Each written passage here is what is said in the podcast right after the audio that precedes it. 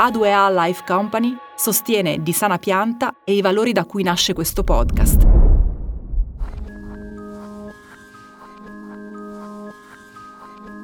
È difficile sottovalutare l'importanza delle piante. La vita stessa di questo pianeta dipende dalla presenza delle piante. La vita di tutti noi, animali, dipende dalle piante. Senza le piante questo pianeta sarebbe sterile, simile a Marte o a Venere. Il nostro pianeta non è il pianeta azzurro, il nostro pianeta in realtà è il pianeta verde.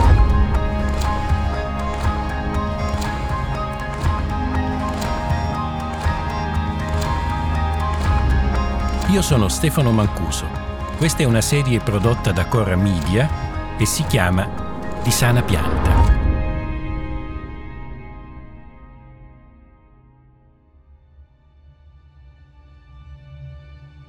Il 24 dicembre del 1968 è una data importante nella storia dell'umanità. È la data nella quale per la prima volta l'uomo è in grado di vedere la sua casa, il pianeta Terra, a colori dallo spazio per intero. Fino a quel momento quella immagine che oggi molti di noi hanno come sfondo del proprio computer o del proprio telefonino non era stata visibile, non la potevamo neanche immaginare. Poi, il 24 dicembre del 1968, la missione Apollo precedente a quella che l'anno dopo avrebbe portato l'uomo sulla Luna inizia a fare delle orbite intorno alla Luna stessa e durante queste orbite scatta una serie di foto che diventano una più importante e fondamentale dell'altra. Addirittura ce n'è una fra queste, viene chiamata The Earthrise, l'alba della Terra. Molti di voi l'avranno vista, mostra la Terra sorgere oltre l'orizzonte lunare. Beh, questa foto è la foto più riprodotta della storia dell'umanità. Ma non è questo quello che ci interessa. Quello che ci interessa è che in quel momento, esattamente nel 24 dicembre, alla vigilia di Natale del 1968, l'uomo cambia la sua visione del luogo in cui vive. Da una estensione infinita dal quale poter consumare a dismisura perché tanto non ci sarebbe mai stato alcun fine, ha un'isoletta minuscola, colorata, l'unico punto colorato che naviga in un universo per il resto nero. E se si vanno a vedere i colori anche di questa nostra terra, si vede che i colori sono l'azzurro dell'acqua, il verde delle piante e il bianco delle nuvole. Questi sono i colori che contraddistinguono il nostro pianeta, che rendono il nostro pianeta un luogo unico rispetto a tutto quello che abbiamo mai visto nell'universo. Ma non è l'acqua ciò che rende il nostro pianeta un pianeta particolare, perché vedete l'acqua, per quanto importante, per quanto fondamentale, c'è anche in altri luoghi del Sistema Solare. Addirittura sembra ci sia acqua su Marte, addirittura sembra ci sia acqua sulla Luna, magari ovviamente non in forma liquida, ma c'è. Quello che rende il nostro pianeta unico è il fatto che ospita la vita. Ed è questo il punto fondamentale. Non ci sono altri luoghi dell'universo che noi conosciamo in grado di ospitare la vita. Vedete tutta quella discussione a cui normalmente partecipiamo, chissà quante vite e quante civiltà extraterrestri esistono, chissà quanta vita ci sarà sul, nell'universo, mi ha sempre molto colpito per la sua assoluta mancanza di basi scientifiche. È una cosa paradossale. Moltissimi scienziati sono convinti che la vita sia qualcosa di estremamente comune. Eppure su quali basi si sostanzia questa convinzione? Da questo punto di vista, gli scienziati si comportano non seguendo il metodo scientifico. Perché vedete, il metodo scientifico vorrebbe che fin quando noi non abbiamo neanche la più minima evidenza dell'esistenza di un fenomeno, noi dovremmo comportarci come se quel fenomeno non esistesse. E quindi, siccome non abbiamo mai avuto neanche la più minima traccia dell'esistenza di vita al di fuori della Terra, il metodo scientifico vorrebbe che noi ci comportassimo come se la Terra fosse l'unico luogo in grado di ospitare la vita. Ora magari un giorno avremo delle altre prove che ci mostreranno che invece in realtà la vita è presente anche da altre parti, ma per ora non abbiamo niente del genere. La Terra è l'unico luogo dell'universo che noi conosciamo in grado di poter ospitare la vita. E vedete, la vita non è neanche così presente sulla Terra. Noi normalmente diciamo che c'è vita dappertutto sulla Terra, perché noi viviamo immersi nella vita, ognuno di noi è immerso nella vita. Noi viviamo in una specie di bolla che è pullula di vita e pensiamo quindi erroneamente che questa sovrabbondanza che ci circonda sia la condizione naturale. E qui l'errore enorme. Anche sulla Terra la vita è limitata a uno straterello minuscolo, la cosiddetta biosfera. Se anche volessimo prendere la biosfera nella sua estensione maggiore, questa non sarebbe più ampia di 20 chilometri più o meno da 10 km sotto il livello del mare a 10 km sopra il livello del mare.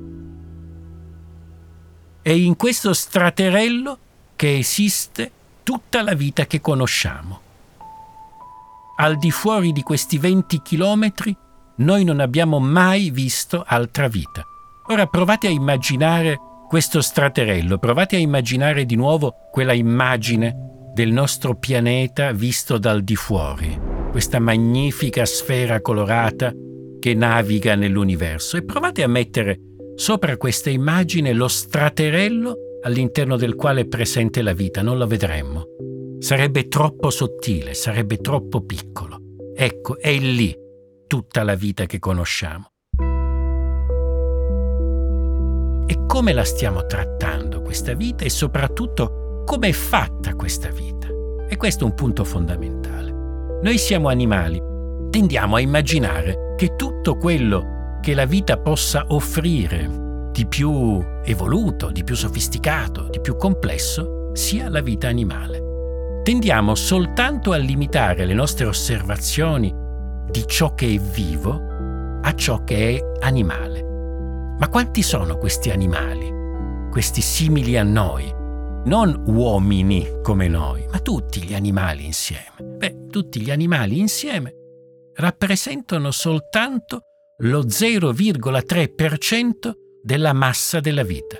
In altre parole, se potessimo prendere tutti gli esseri viventi e metterli su una bilancia, ci accorgeremmo che gli animali sono soltanto lo 0,3% e il resto della vita?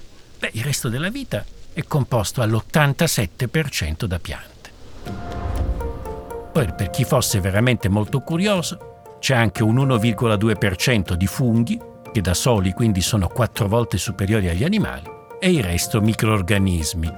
Ora capirete che quando guardiamo alla vita dal nostro punto di vista, quando vediamo soltanto gli animali, questo diciamo è già e sarebbe già grasso che cola, normalmente guardiamo soltanto agli altri uomini, abbiamo una visione della vita che è incredibilmente limitata. La nostra presenza come massa è irrilevante sul pianeta. La vera vita di questo pianeta è la vita vegetale, è la vita delle piante. Sono loro che permettono al nostro pianeta di essere l'unico luogo che conosciamo in grado di ospitare la vita.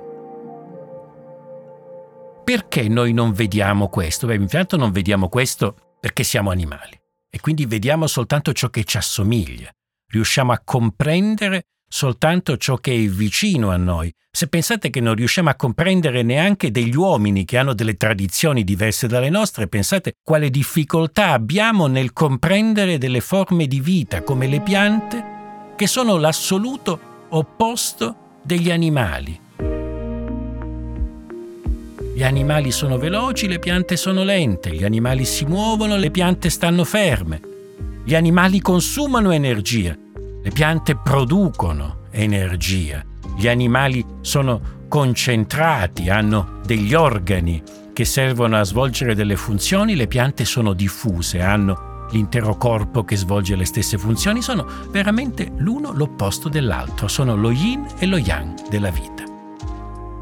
Noi abbiamo finora ignorato come funziona davvero la stragrande maggioranza della vita, come funziona la vita di questo pianeta. Non solo l'abbiamo ignorato, abbiamo anche attentato alle basi stesse della vita. Pensate che 12.000 anni fa, quindi all'inizio della nostra velocissima storia, la storia della civiltà umana, la nostra specie Homo sapiens ha 300.000 anni, per 288.000 anni se n'è andata in giro per questo pianeta senza fare alcun danno. Poi 12.000 anni fa abbiamo inventato la rivoluzione, l'agricoltura e con la rivoluzione agricola è iniziato l'impatto dell'uomo sull'ambiente. Beh, 12.000 anni fa su questo pianeta c'erano 6.000 miliardi di alberi. Oggi ce ne sono 3.000 miliardi. 2.000 miliardi li abbiamo tagliati negli ultimi due secoli. È qualcosa a cui dobbiamo immediatamente porre attenzione. Dobbiamo correre ai ripari, dovremmo ricoprire di nuovo il nostro pianeta di alberi, dovremmo rendere agli alberi, se mi passate questo termine, l'onore che si meritano. E questa serie in cui racconteremo delle capacità degli alberi, delle loro possibilità, in qualche maniera dei record che sono stati in grado di produrre, ha proprio questo fine, ha proprio questa finalità. Farvi, se possibile, rendere edotti di una vita che è sconosciuta e farvi amare una forma di vita così diversa dalla nostra.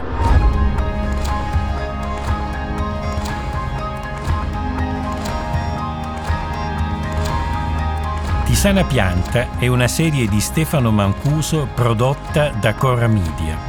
Cura editoriale di Sabrina Tinelli e Marco Villa. Executive producer Ilaria Celeghin. Supervisione suono e musiche Luca Micheli. Post produzione e montaggio Mattia Liciotti. Fonico di studio Luca Possi. Post producer Matteo Scelsa.